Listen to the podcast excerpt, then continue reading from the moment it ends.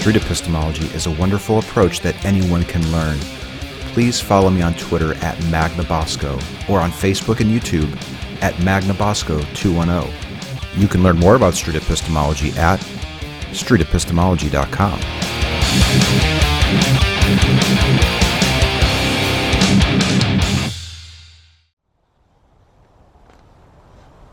Good morning. How are you? Good. Do you have time for a short little five minute interview before you do your run? Okay. All right, cool. Thanks. I'm Anthony. Joseph. Nice to meet you. Nice to meet you. Are you okay if I were to record it? Are you willing to let me record it? Yeah, that's fine. Okay. Let me give you the premise here. I have short chats with people to identify a belief that you really think is true, Mm-hmm. and then I ask questions to examine the method you used to arrive at that conclusion. It's kind of like back when you went, were in school and like did a math problem, Mm-hmm. and then your teacher says, "Let's check your work." Mm-hmm. it's kind of like that. Like I just ask questions, and then oftentimes when we go back to check the work, you might be scratching your head like, Mm-hmm. why did I plug in that value, or why did I put that thing there? Mm-hmm. You want to? Is there a particular belief that you really think is true, like God or karma or ghosts, magic? Yes, for me, uh, I do believe in God Okay. and uh, also believe in magic as well. Okay. God and magic. Yeah. We can talk about any topic you prefer, but what I found is that th- the more the belief influences your actions on a daily basis, those are usually the, the more interesting topics. Mm-hmm. But I'd like to just pick one of these and just focus on it because we just have a short amount of time. I'd say God. Yeah. Okay. So tell me, Joseph, how did you conclude that a God exists?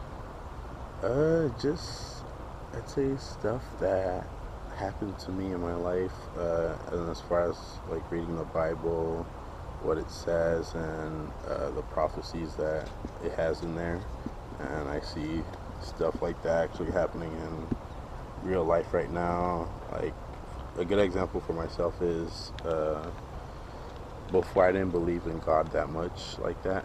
Mm. Uh, I went. I'd go to church because my parents forced me, but I wasn't really into it until my grandma she passed away, and then at that point I started praying and praying, and my sister was always praying as well, and then she was having visions and seeing uh, stuff like she was just seeing like angels and archangels around people, and then I wanted that as well, so I was praying, and then I basically got baptized by the Holy Spirit which it was it was like an out of body experience. Like felt like something was taking control. Like the Holy Spirit was taking control of me. I was speaking in tongues. No kidding. I wasn't aware it was something that big until my sister told me what it was. Okay, so I want to summarize what I think you just said. If I'm off, let me know. Mhm. Your grandmother passed away, and I'm sorry to hear about that. But you ended up getting baptized, and you said that your sister started seeing angels, and you wanted to experience that too. So then you get baptized, Mhm. and then you started speaking in tongues Mhm. during the baptism. After. No, uh, while I was while I was praying at home. I was praying. I was praying at home, and at some point, I just started speaking this language that I was not aware of. Just uh, Yeah, spontaneously. just like that. My goodness. Okay. Did it? Did you get scared by it, or was it was it a relieving feeling? Like, When, what when was your what went through your head when that happened? when it was happening? I wasn't aware until a couple, like 30 seconds later, that I noticed that I'm not speaking English. That I'm speaking some different language. I was kind of scared and like worried about it, but my sister told me that that's what happens when you get baptized in the Holy Spirit. Were you alone when that happened? Yes, I was alone. Okay. So you're alone. This is post baptism. You find yourself. You've been speaking in tongues or speaking in a different language or something for 30 seconds before you realized it. And that only happened once. Mm. I can't I can't do it again. I don't know why.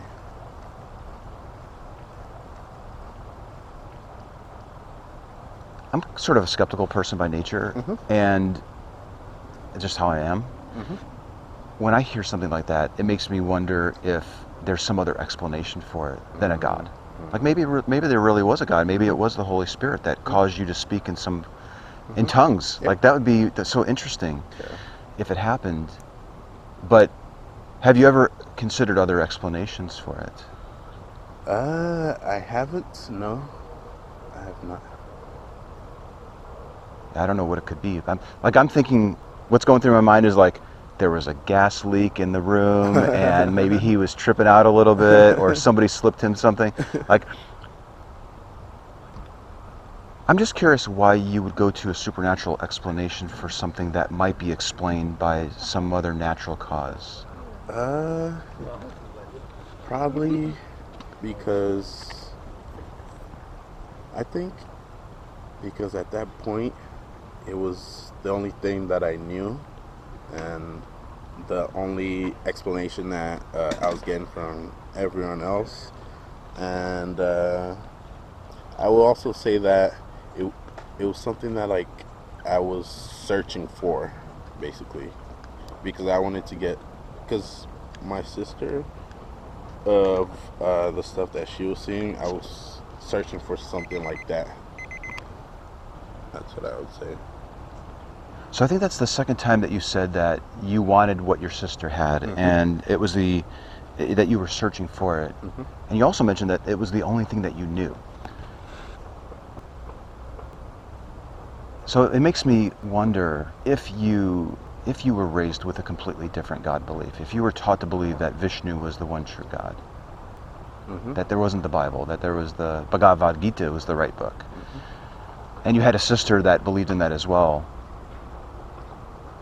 do you think that you would be at some level in your mind striving to be achieving that belief that she has are you are you mimicking a belief that you've my car. I'll be right back. Okay. are you mimicking a belief that you think you want to have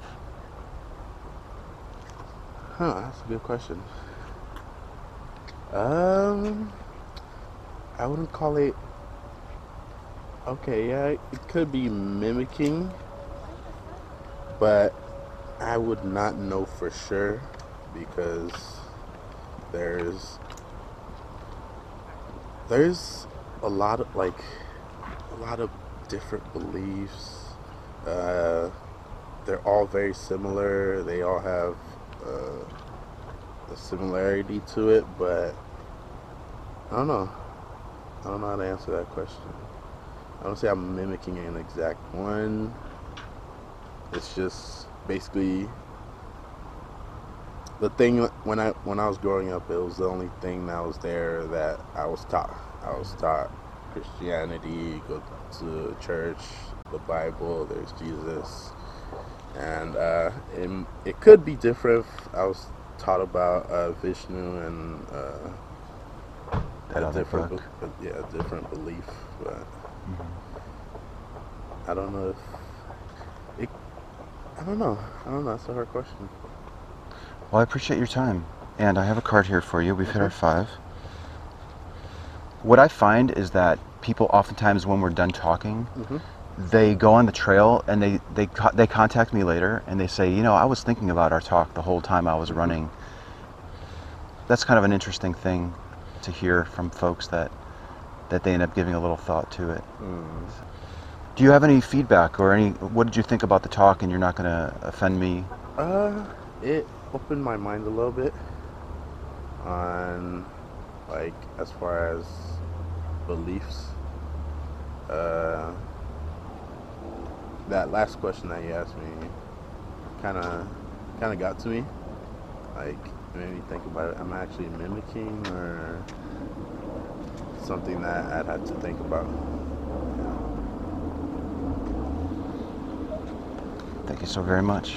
Nice Really enjoyed you. it. My name is Anthony and uh, hit me up an email if you want to chat some Oh more. yeah, definitely. Okay. I will be. I have a. We do a podcast, and You um, have a podcast? Yeah, What is it about? it's about everything in general. Uh, we just started two weeks ago. We've just been recording, but we're trying to put our first episode out on the 26th, and What's it called? it's called Chicken and Waffles. I love it. Yeah. That's what my son eats for breakfast every morning. he literally does. He, he cooks up this chicken and he puts waffles in the in the toaster. And he's been doing that for about a year and a half. And I'm just wondering when he's finally going to stop doing that. That's a great title. Yes, this is my cousin. Oh, how you doing? I'm Anthony. I'm recording, just so you know. Okay. All right. I mean, I think, did. I think you know, should talk to about him as well. yeah, but uh, Yeah, so- I, I, I want to get a time and get you on there. Sure. Sure. We can do it live or we can Skype it in or something. There's three of us. Mhm. Uh, one of them, he's he doesn't believe in he doesn't have any beliefs. He just he's an atheist basically.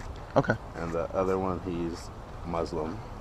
Interesting. So- And then do you represent the Christian side of that? So, So how did you come up with the title?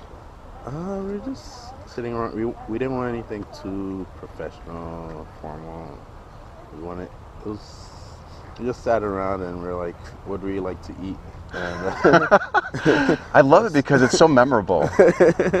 and right from the start, it's like it's a, it's a laid back title, so it kind of says Yeah. a lot about what the topics might be, or at Mhm. least the approach that you're going to take. That's cool. Yeah. That's cool. But yeah, I'll definitely contact you on. I that. would love that. Yeah, it'd be fun. Well, thank you so much for your time again. Thank you. All right, we'll see you around. All right, see you. Okay, bye bye. All right, you take care. You too. See ya.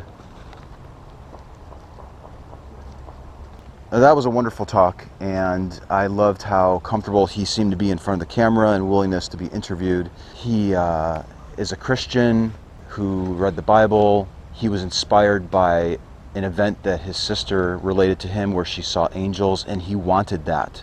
Then he decided to get baptized, and shortly after, he had an experience where he started speaking in tongues. Now, it's difficult to challenge a person's experience like that. I honestly think that he probably did end up speaking or babbling in some incoherent language. I'm not contesting that. So, it, wouldn't be a good street epistemology thing to do to just say, I think you're making that up.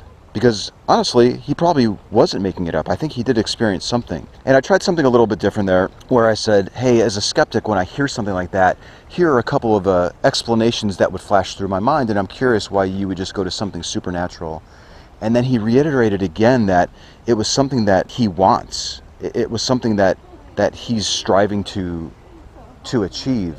Then that led us to the conversation to see if he was simply mimicking a behavior to reach a desired goal.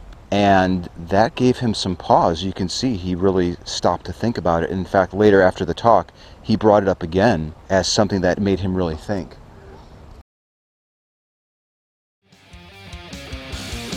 Street epistemology is a technique by Dr. Peter Boghossian in his book A Manual for Creating Atheists and his Android and iOS app, Atheos.